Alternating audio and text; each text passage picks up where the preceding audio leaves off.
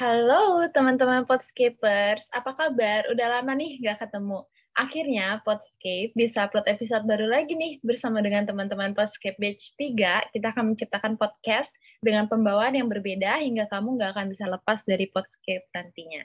So, mau tahu seperti apa? Here we go. Welcome into our new batch.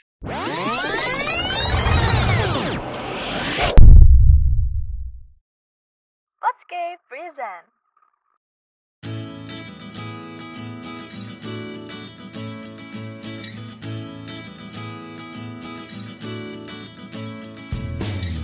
Halo Scapers, kalian lagi dengerin Podscape Podcast Studyscape. Buat kalian yang lagi jenuh sama kegiatan kalian, Podscape bakal nemenin kalian dan pastinya bikin kalian lebih happy lagi. So, dengerin kita terus ya.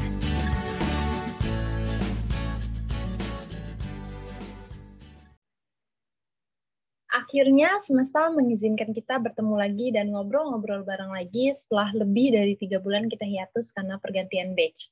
Walaupun dengan orang yang berbeda dari episode-episode sebelumnya, tapi eits, jangan sedih dulu, aku akan kenalin ke Podscaper semua teman-teman baru kalian, yaitu semua anggota Podscape Batch 3 yang akan nemenin kalian selama 4 bulan ke depan nih.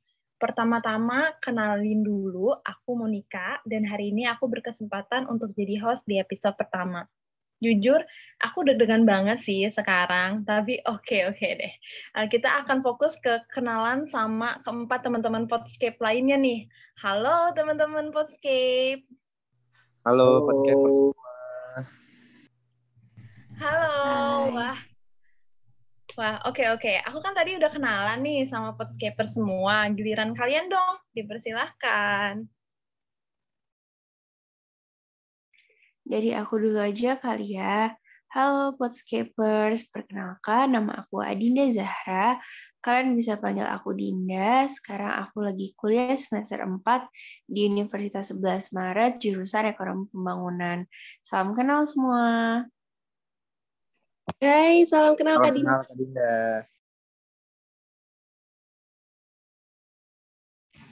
Selanjutnya aku kali ya. Halo Podscaper semua, nama aku Deva Wijaya. Sekarang aku kuliah semester 2 di Universitas Mercubuana, jurusan Public Relation, angkatan 2021. Halo semua. Halo, kenal Kak. Deva. Halo juga. Halo. Oke, selanjutnya mungkin giliran aku ya kakak semua. Kenalin, aku Anissa Nur Maharani. Sekarang mahasiswa sem- semester 1 di Institut Pertanian Bogor, jurusan bisnis. Salam kenal kakak semua. Halo, Kak Anissa. Kenal Kak Anissa. Oke, karena Dinda udah perkenalan, lalu tadi Deva udah, Nisa udah, sekarang giliran aku kali ya. Halo podcast podcaster semua, aku Muhammad Sidan Darmawan. Aku sekarang kuliah semester 2 di Universitas Gajah Mada Fakultas Filsafat. Oke, Halo, Zidan. Salam kenal, teman-teman Podscape semua. Yeay, itu tadi teman nama Podscape yang akan temenin kalian hari ini dan juga di episode-episode selanjutnya. Oke deh, sesi kenalannya kan udah. Nah, kita akan masuk ke intinya nih. Di episode pertama kali ini, kita akan bahas topik yang lagi hangat-hangatnya nih teman-teman Podscapers. Tidak lain tidak bukan ialah UTBK. Tapi tentang UTBK apa sih yang akan kita bahas? Pertama, apa sih perbedaan UTBK dari tahun ke tahun? Cerita-cerita menarik apa yang pernah dialami pas UTBK? Dan yang terakhir adalah, bener gak sih UTBK sesulit itu dan hasilnya nanti hanya bisa ngandelin keberuntungan? Hmm, ya, semua itu kita akan bahas melalui sudut pandang dari teman-teman anggota Podscape yang udah punya pengalaman dari tahun-tahun sebelumnya nih kira-kira apa sih yang kalian pikirkan tentang topik yang aku sebutkan tadi? Oke deh, hmm, kira-kira aku bakal panggil siapa ya? Sama Kak Deva dulu kali ya, dipersilakan Kak Deva. Oke, Podscaper kali ini aku bakal ngebahas perbedaan UTBK dari tahun ke tahun. Cuman kali ini aku berkesempatan membahas UTBK tahun 2022 ini ya guys. Jadi di tahun 2022 ini perbedaannya itu cuman terletak di materi. Secara keseluruhan mungkin sama di tahun sebelumnya. Mulai dari pelaksanaan, tata tertib, dan sebagainya. Cuman untuk di materi ini untuk tahun 2020 dan 2021 itu kan dia ada TPS dan TKA. TPS itu seperti pemahaman membaca menulis, pengetahuan umum, pengetahuan kuantitatif. Nah, sedangkan TKA itu dia itu pemahaman mengenai saintek dan sosumnya, guys. Nah, bedanya di tahun 2022 ini, materi UTBK itu terdapat tiga materi, yaitu TPS, TBI, dan TKA. Jadi materi yang baru di tahun 2022 ini ialah TBI, guys. TBI itu seperti tes pemahaman mengenai bahasa Inggris, yang para siswanya itu mungkin kayak tes bahasa Indonesia cuman ditambahin lagi kali ya. Nah, menurut aku sih itu guys perbedaannya dari UTBK tahun 2022 sama tahun-tahun sebelumnya.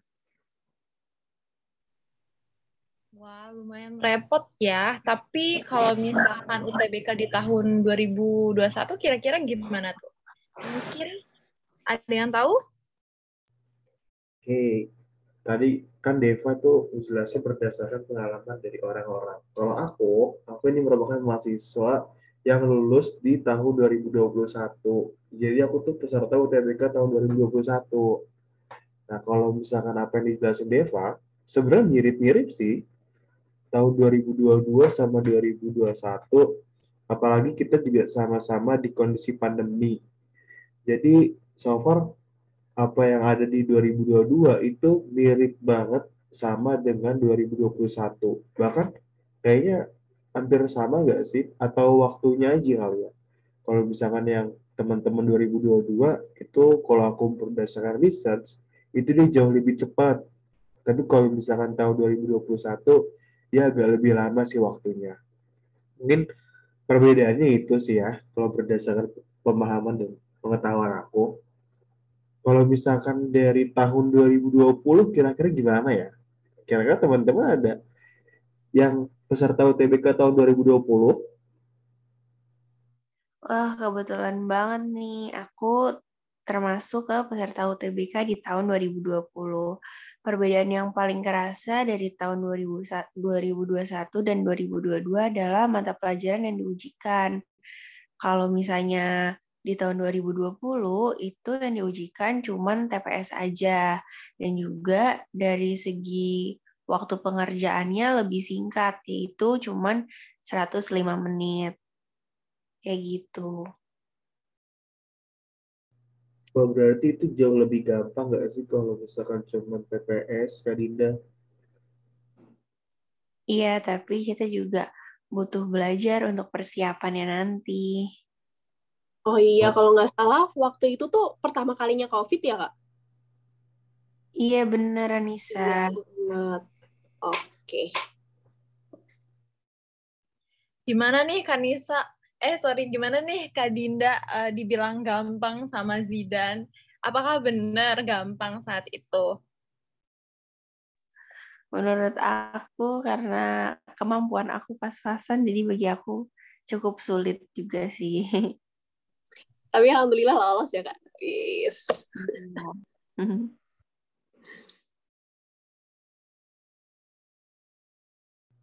Eh, kalau ngomongin UTBK, kalian punya cerita-cerita lucu atau menarik gak sih waktu UTBK?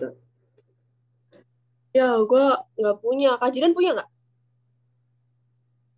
Aku sih kebetulan ada. Ih, coba Makanya- dong, mau dengerin. Cerita-cerita. Jadi, waktu aku kan UTBK itu tahun 2021 kan. Seperti aku yang bilang tadi di awal. Jadi, aku tuh dulu tuh kan tinggal di Bekasi. Aku akhirnya milih pusat UTBK tuh di UNJ. Tapi kalau misalkan di UTBK-nya di UNJ, itu bisa kelempar ke sekolah-sekolah sekitaran Jakarta. Kayak contohnya aku, aku kelempar yang darinya milih pusat UTBK UNJ, kelempar ke SMK 46 Jakarta. Nah, jadi waktu itu kan aku kebagian di sesi 2 yang jadwal tuh setengah satu ya. Aku waktu itu pakai baju garis-garis warna putih biru. Ini sama aku di bold. Baju putih, eh garis-garis warna putih biru. Aku dianterin tuh sama orang tua aku. Terus pas aku keluar mobil, aku kan masuk tuh buat ke sekolah ini jalan. Nah ternyata pas aku jalan ada perempuan yang bajunya tuh persis banget kayak aku terus kayak aku pas jalan menuju tempat ruang tunggunya itu kayak berasa aduh orang-orang kayaknya ngira aku kembaran gak ya sama perempuan itu Buset. Kayak couple gak sih jatuhnya, Kak? iya pasti kayak sih. terus tahu gak ya selain aku baju bareng baju samaan terus jalannya deketan ternyata aku ini sama si mbaknya itu berada di satu ruangan ujian yang sama terus duduknya juga kita nggak nggak jauh gitu kayak depan belakang. Kayak aduh orang-orang bikin iya sumpah deh. Aku kayak aduh dikira kapal terus ada kakak gak sih? Orang-orang mikirnya gitu. Wah itu lucu banget sih Kak Zidan. Jadi tuh benar-benar terlihat kayak sepasang kekasih sih lebih tepatnya. Apalagi di tempat ini dalam satu ruangan lagi. Itu gak tahu deh pemikiran yang ngawasin kayak gimana. Ini sepasang Iya. kekasih UTBK bareng-bareng apa gimana Itu by ya? the way tukeran Instagram nggak, Kak? Akhirnya, Kak? Tukeran Terus perasaan lu Instagram. gimana tuh, Dan? Tukeran Instagram. Nah, sebenarnya Hah. karena aku naluri sebagai laki-laki, Iya. honestly pengennya minta Instagram sih. Eh, tapi tapi jadi gak? jadi. Dapat berarti. Tapi waktu selesai ujiannya tuh, aku kan udah niat tuh. Kan aku inget banget tuh, terakhir mata pelajaran tuh sosiologi. Dan aku tuh punya waktu 6 sampai 7 menit udah selesai tuh. Gitu. Aku tuh peserta UTBK sosum kan. Aku udah selesai sosiologi 6 sampai 7 menit. Aku diem tuh. Aku mikirin gimana caranya aku bisa kenalan sama perempuan itu. Tapi akhirnya nggak bisa kenalan. Soalnya pas udah selesai dia tuh kayak jalannya cepet banget. Jadi aku pakai sepatu ya, sepatu gue agak tinggi kan. Terus kayak aku masih pakai sepatu dia udah selesai, jalannya cepet banget. Kayak ya kayaknya bukan rezeki sih. Ya, ya. buset. Kak Zidan kurang gercep berarti. Tapi nggak apa-apa lah ya. Bukan jodohnya berarti ya. Ya soalnya Oke. jodohnya udah ketemu. Iya. Oke, untuk em, pacar dari kamu Hamasi dan Darmawan, semoga kita doa kita tim podcast dari Studyscape em, sama-sama mendoakan buat kakak berdua semoga langgeng ya guys ya amin bareng-bareng yuk amin Amin. amin Kok agak Oke. menyimpang ini obrolannya. Obrolan kita agak Oke, menyimpang sih. oke. Kita balik ya semua ya. By the way nih, ternyata selain Kak Zidan, banyak juga loh teman-teman di luar sana yang juga punya pengalaman kocak waktu mereka UTBK. Nah, maka dari itu yuk kita langsung aja baca satu-satu pengalaman lucu dan unik mereka waktu UTBK via Twitter. Bentar ya, gue bacain. Nah, yang pertama ini ada dari at my beef. Jadi inget kemarin ada fanboy Red Velvet kayaknya sih masih SMA. Pas lagi kegencet-gencetnya mau masuk venue, dia teriak, woi jangan dorong-dorong woi, gue besok UTBK.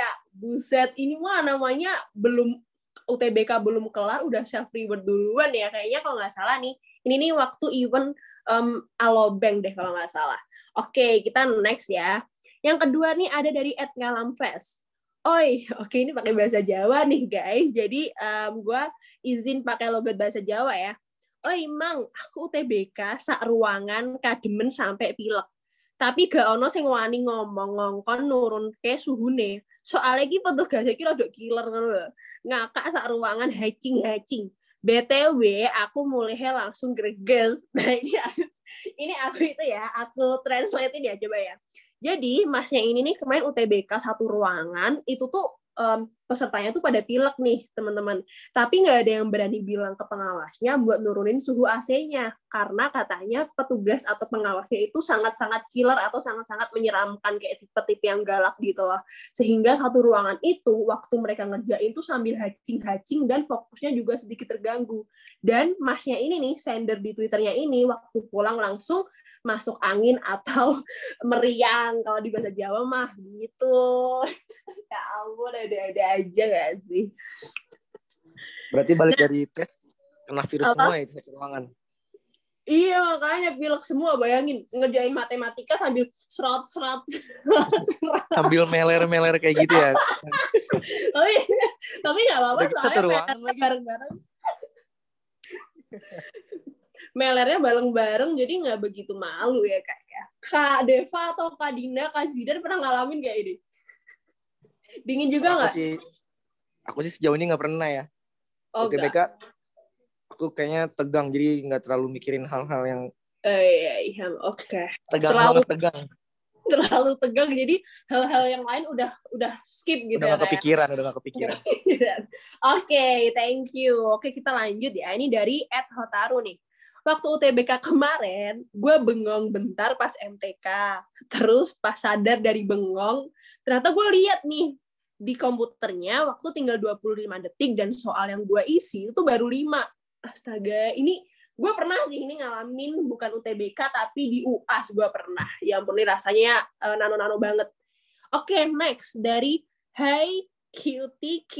Oke, ini ini yang ini salah satu um, manifest terlucu yang pernah aku baca. Aku diantar satu keluarga der. Please ngakak banget keluarga aku udah kayak mau tamasya. Sedangkan akunya keringet dingin mau UTBK. ya ampun. Itu pasti rasanya, aduh, rasanya antara seneng sama aduh ya kok rame banget ya gimana ya kakak pernah ngerasain nggak nih kayak gini Aku sih nggak pernah ya. Tapi itu kalau jadi dia, itu pressure banget gak sih? Bener asli. Rasanya kalau di- jadi dia kayak, ya ampun, mereka semua berekspektasi bahwa aku lolos. Ya, kayak, aduh tertekan ya. Tertekan banget. Tapi eh, benar, jadi tertekan ya Kak Zidan ya kayaknya. Tapi semoga sendernya ini nih, em, hasil tanggal 23 Juni, semoga biru ya Kak. Amin. Oke, next yang terakhir Iya. nih. Hijau gak Kayaknya nih, iya eh, nih. Ini kayaknya yang satu ini udah viral banget di TikTok, di Twitter, dan mungkin para pendengar Podscaper kita udah ada yang udah ada yang pernah baca ya. Gue baca ini. Di tengah hiruk pikuk UTBK, aku mau share pengalaman UTBK aku tadi. Jadi, kan sebelum masuk ruangan, dicek pakai metal detector. Terus pas bagian punggungku itu bunyi. Mas-masnya nanya, lah ada apa? Aku langsung was-was dong, karena emang nggak ada apa-apa. Tapi dicek bagian situ tuh bunyi terus. Terus aku kepikiran, mungkin dari BH kali ya. Sehingga aku akhirnya jawab, "Em, daleman mungkin mas. Terus mas-masnya juga canggung. Kita berdua jadi canggung. Yang aku bingungin nih, kan logikanya semua cewek di situ pakai BH ya. Kenapa punya aku doang yang bunyi? Berarti, berarti semuanya. Kebayang nggak sih? Kebayang nggak sih? Ya ampun. Apa? Apa ada apa? Berarti kan kalau misalnya dia doang yang bunyi, yang lain gimana dong? Iya makanya anehnya itu dia nggak nggak bunyi mungkin mungkin bisa aja BH-nya dia itu ya level tinggi ya maksudnya mahal banget jadi kawatnya banyak. kawatnya banyak kali ya Gidan ketawa-ketawa aja jangan. Eh, ini parah banget sih. Aku udah tenahan tapi kayak, aduh ini offset, offset. Aduh, astagfirullahaladzim. Cuman ya, semoga para sender dari um, treat-treat tadi, semoga semuanya lancar-lancar ya UTBK yang kemarin, dan 23 Juni nanti diberikan yang terbaik. Nah, itu tadi guys, beberapa cerita unik dari Twitter tentang UTBK tahun ini. Wah, wah, terima kasih Nisa. Wah, aku benar-benar terhibur banget ya. Ini tuh cerita penutup yang benar-benar lucu banget dan aku sampai sekarang tuh eh, benar-benar masih pengen ketawa. Eh, cerita dalaman ini tuh benar-benar wah, aku nggak bisa habis pikir. Apalagi kalau misalnya aku perempuan di keadaan dia yang seperti itu, aku udah rasanya udah pengen menghilang dari bumi aja deh. Tapi ini lucu banget, lucu banget sih. Dan semoga eh, teman-teman teman-teman podscapers di rumah juga bisa ketawa bareng kita kita ya. Semoga terhibur. Oke deh. Bahasan eh, terakhir kita nih, kita masuk ke sesi terakhir, yaitu tentang bener gak sih UTBK sesulit itu dan cuma bisa ngandelin keberuntungan. Kalau yang ini aku mau dengar pendapatnya masing-masing nih. Tapi singkat aja kali ya, mungkin dimulai dari Hazidan. Oke. Silakan Kak Zidan. Ya, aku pertama nih ya. Kalau menurutku TBK sebagai uh, kehokian itu menurutku enggak sih karena aku belajar itu kira-kira 6 sampai 7 bulan itu pun nggak lolos. Jadi kalau misalkan ada bilang ada keberuntungan aku rasa enggak sih. Harus benar-benar belajar dan juga bisa efisiensi menggunakan waktu. Pasti lolos deh kalau menurutku kalau kayak gitu. Sedangkan aku waktu itu kayak masih banyak leye-leyenya leye-leye itu apa ya santai-santainya. Makanya waktu itu aku TBK-nya nggak lolos. Gitu. Kalau teman-teman yang lain ada ini enggak pengalaman-pengalaman lain tentang UTBK ataupun menurut kalian UTBK itu keberuntungan boleh boleh deh Coba. gimana? Kalau menurut aku sih UTBK tuh juga beruntungan tiap orang mungkin ngaruh-ngaruh eh berpengaruh banget kali ya menurut aku tuh. Soalnya aku kan sebelum UTBK itu les setahun tuh buat mendapatkan SBMPT, buat keterima SBMPTN buat lolos. Cuman akhirnya nggak lolos, terus akhirnya aku ikut mandiri mana pun aku nggak lolos juga. Aku belajar sana sini pun tetap nggak lolos dan akhirnya sekarang aku swasta. Jadi menurut aku TPK itu juga keberuntungan tiap orang ngaruh, ngaruh juga sih. Mungkin rezeki orang beda-beda kali ya tiap jalannya, ada jalannya masing-masing mungkin. Kalau menurut aku sih keberuntungan ngaruh sih tiap orang tuh.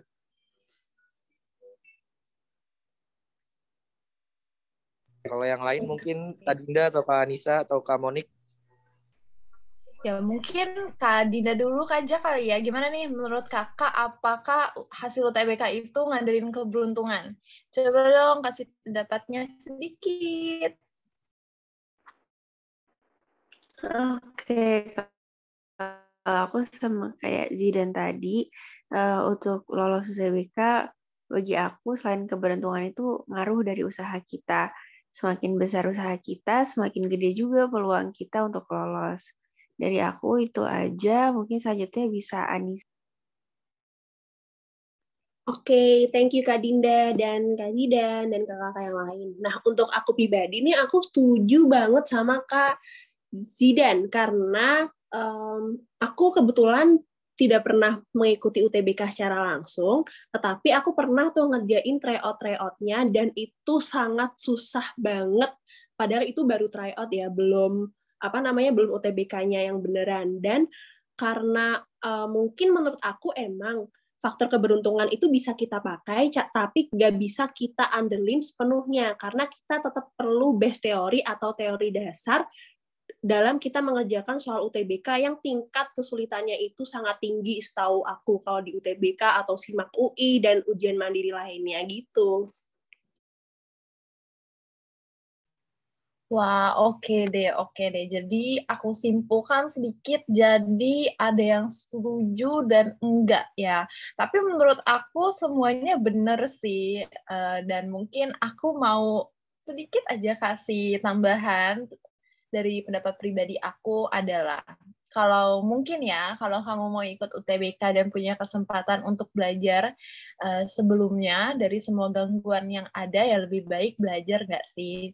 ya sempetin waktu sedikit atau gunain waktu sebaik-baiknya untuk belajar, mempersiapkan diri untuk UTBK-nya. Tapi kalau nggak punya kesempatan untuk belajar itu bukan berarti nggak boleh ikut UTBK juga kan. Nah, di saat itulah biarin aja keberuntungan kamu yang bekerja gitu sih. Karena ada temanku yang sibuk juga dan susah sempetin waktu untuk belajar gitu loh, Kak. Dan uh, tapi dia tetap pengen ikut UTBK-nya. Tapi menurut dan menurut aku pribadi itu bukan berarti dia fix gak lolos kalau nggak belajar juga.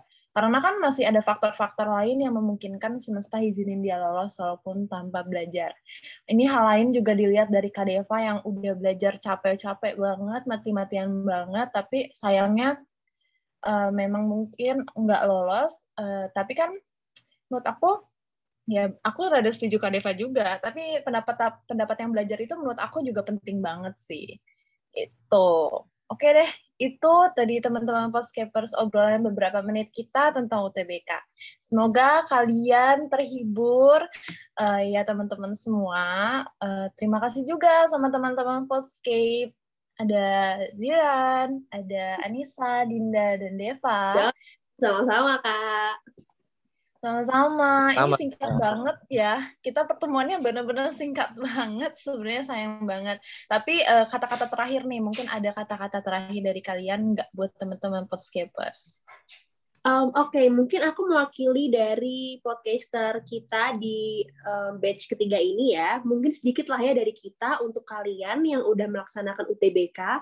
Doa dari kita semua adalah semoga kalian mendapatkan hasil yang terbaik di tanggal 23 Juni nanti ya, Podscaper. Sukses terus! Yap, bener banget. Terima kasih Kanisa yang udah mewakili teman-teman Podscape semua. Pokoknya untuk teman-teman kalian yang udah UTBK kemarin, pokoknya jangan patah harap. Eh, tapi apa pun hasilnya, semoga itu terbaik untuk kita. Amin kan teman-teman? Amin! Amin. Amin. Dan selamat datang di um, University Life, guys. Tanggal 23 Juni nanti. Yeay! Semoga hijau semuanya, teman-teman Podscapers. Amin Ya, banget, semoga. amin. Oke deh, segitu dulu kali ya obrolan kita. Eh, waktu yang sangat sedih untuk kita berpisah dan sesi terakhir kita yang tentang keberuntungan itu benar-benar nutup perjumpaan kita kali ini. Tapi tenang aja teman-teman, kita akan balik lagi kok nanti di episode selanjutnya dan nemenin kalian lagi. Thank you teman-teman Podscape dan thank you eh, para pendengar Podscapers. See you and bye-bye. Salam Scapers. Bye-bye. Bye! Dadah semuanya. Dadah. Thank you semuanya. See you.